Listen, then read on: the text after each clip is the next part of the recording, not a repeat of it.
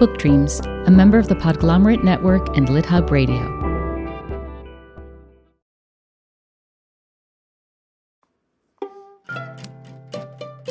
Hello and welcome to Book Dreams. I'm Julie Sternberg, a children's book author. And I'm Eve Yohalem, and I'm also a children's book author. And I'm once again calling from the car. The home office. Uh, the home office. Uh, you know what I, I was thinking today, Eve? No, I don't, because it's eight in the morning and we haven't really had a chance to talk yet. no, we haven't. But I've been up for a while and I was thinking that I'm going to have to reread the Little House on the Prairie books. Why, because, why is that? yes, because I've been I've grown a little ridiculously self-satisfied lately with respect to my resourcefulness. Mhm. Um, yeah, and I, I sort of think like I could I could live on the prairie, but Oh, the, okay. but the basis for this is like like this. I've taken to um. I wake up in the morning.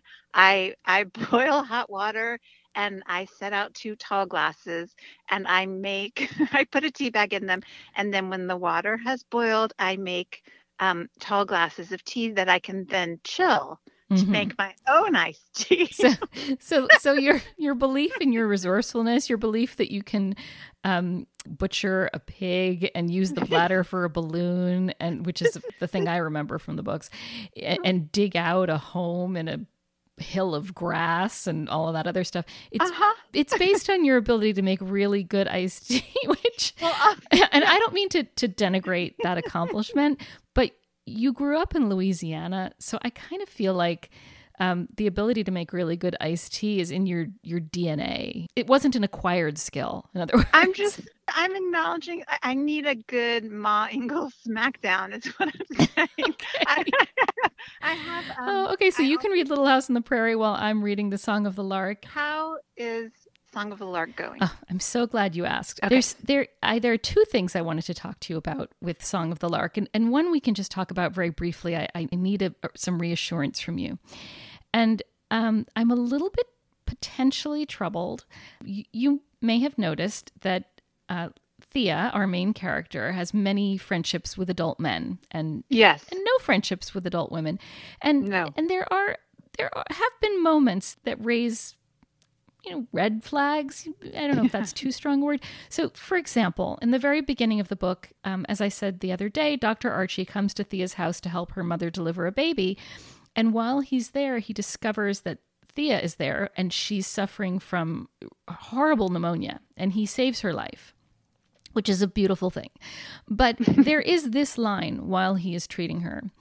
He had no children of his own. His marriage was a very unhappy one. As he lifted and undressed Thea, he thought to himself what a beautiful thing a little girl's body was, like a flower.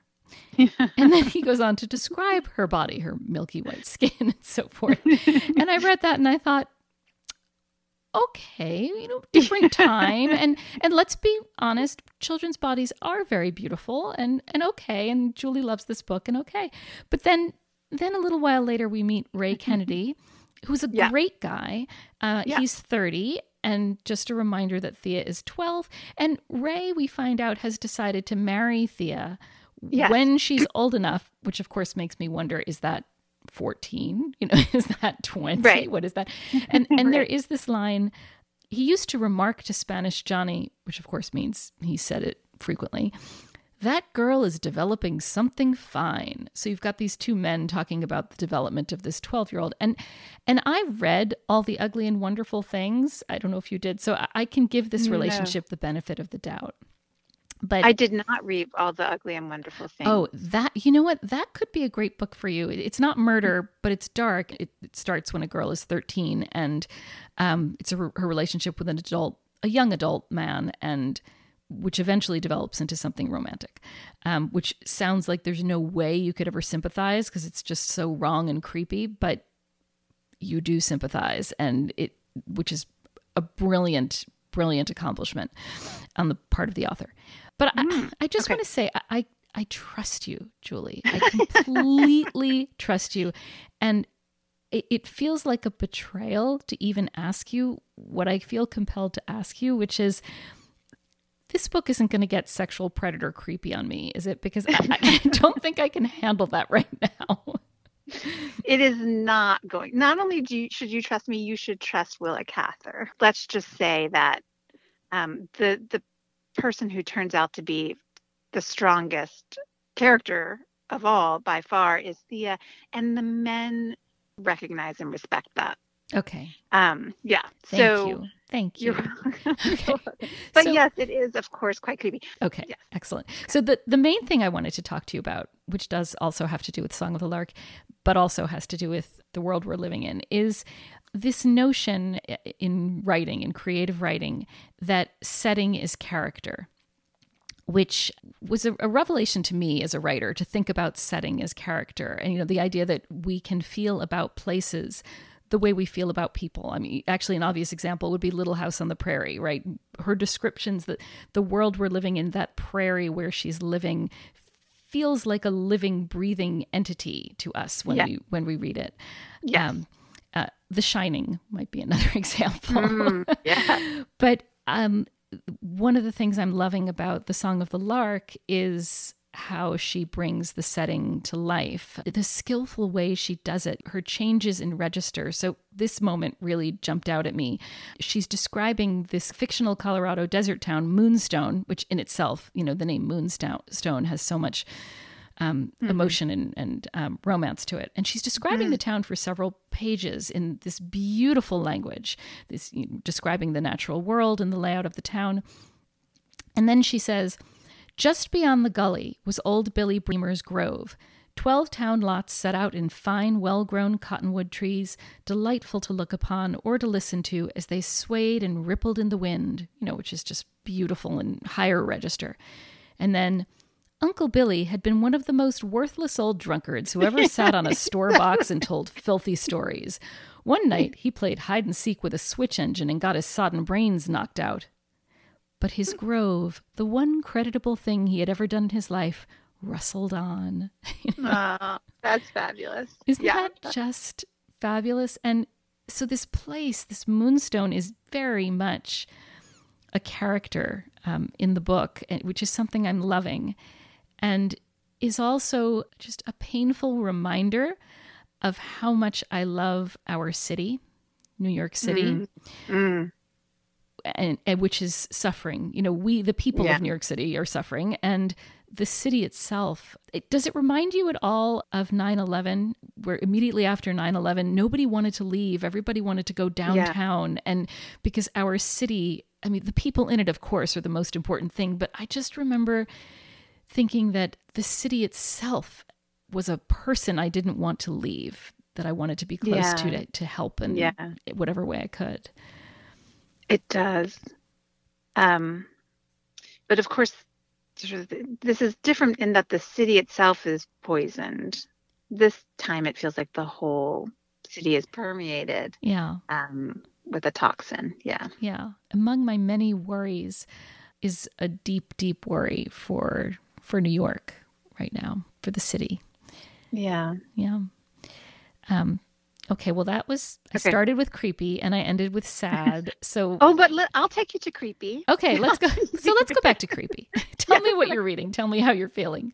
Okay, so I finished Two Girls Down and I have made a radical decision based on that book, which is that I am not going to read more crime fiction because, of course, of course, it has me terrified. It was about two girls being kidnapped, and I'm already waking up in the middle of the night wondering if anyone's coughing. I do not need to be waking up in the middle of the night listening for whether men are creeping outside and about to take my girls. Yeah. So no more creepy crime fiction for me. Okay. Um, but I'm so glad that I had started already with Euphoria by mm-hmm. Lily King um, for many, many reasons. One is that it's just so nice to enter into a completely new world. Just a reminder that it's set um, in the 1930s and it's about anthropologists in New Guinea, which is near Australia, and they're studying tribes that are very, very different from the Western world. And particularly at a time now when the whole world seems to be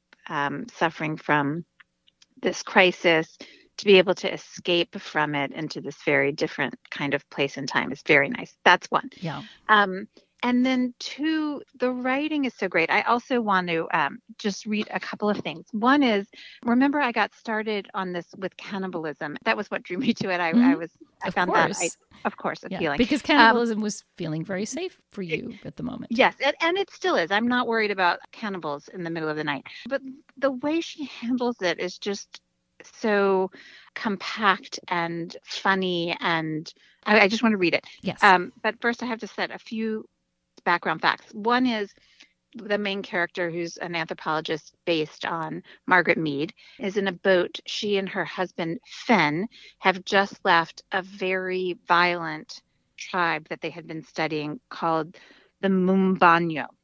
Mm-hmm. Okay, so she's in this boat with women who are not anthropologists and they're from the West. And these women, like me, are they're very interested in cannibalism and they ask whether whether I'm sorry, but who wouldn't be? I mean, is there anyone who hears the word cannibalism and says, "Can we talk about?" I mean, yes, can we talk about something else because it seems so creepy? But they're not disinterested. No, nobody's, they raise it. They nobody's it. So disinterested they, in cannibalism. No, no, they raise it. So they say, "Were they cannibals?" And she says, "It was not safe to give them an honest answer. She did not know who their men were." No, she says, they fully understand and abide by the new laws and then I'm skipping a little bit, and she and one of the women says, "Do they talk about it?" She wondered why every white asked about cannibalism.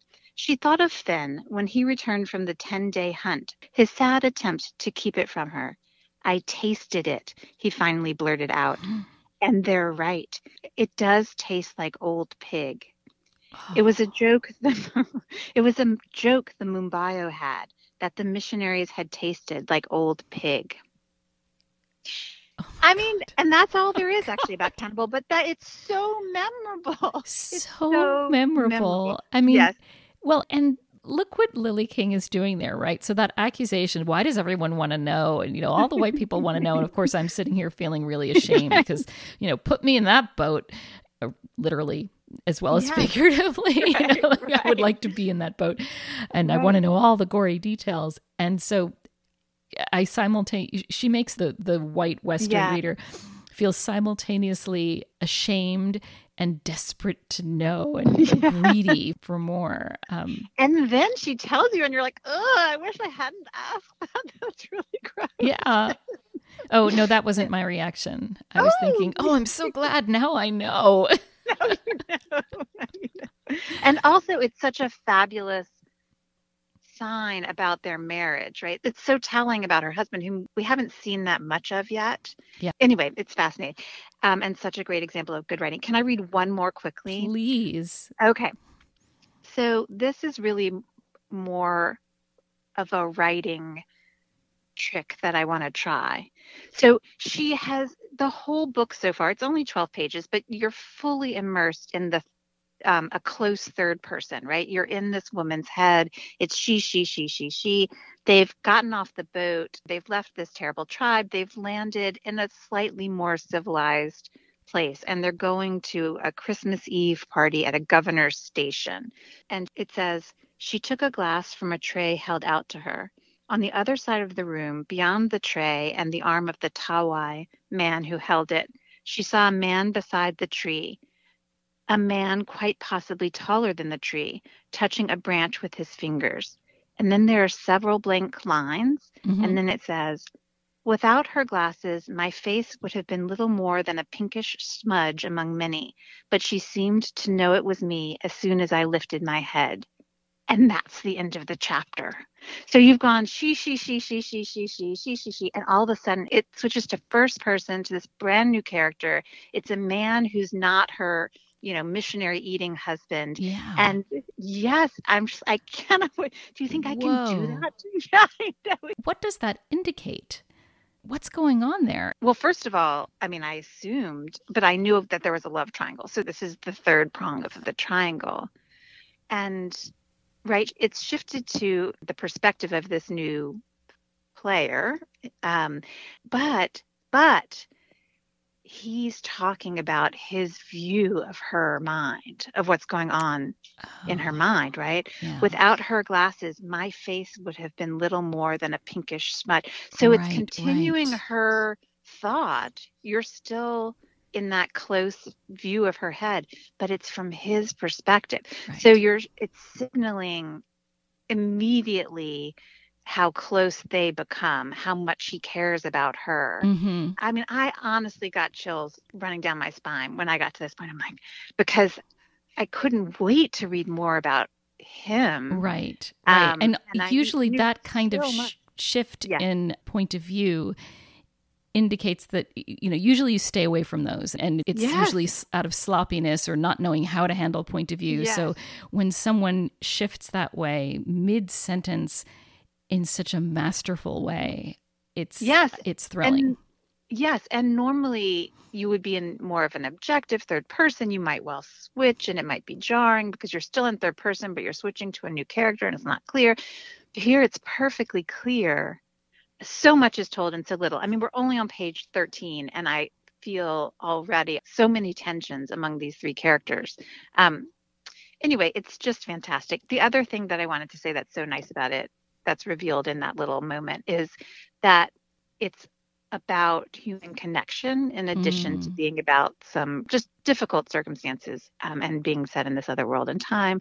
And the reading about human connection, I hadn't realized would be really nice for me right now too. So yeah. that's something I'm going to keep in mind. Thank you so much for bringing us back to a happier place. I think that's it for today. Thank you to everyone who's listening and be well. And we hope that you're able to read and, and find whatever escape that you need. And we look forward to talking more tomorrow. Yes, and please reach out to us. You can reach us at contact at bookdreamspodcast.com. We would love to hear what you're reading and why. We would love to connect with you and hope that you are able to stay connected um, while isolating. Yes. Happy book dreams, everybody. Happy book dreams. Love,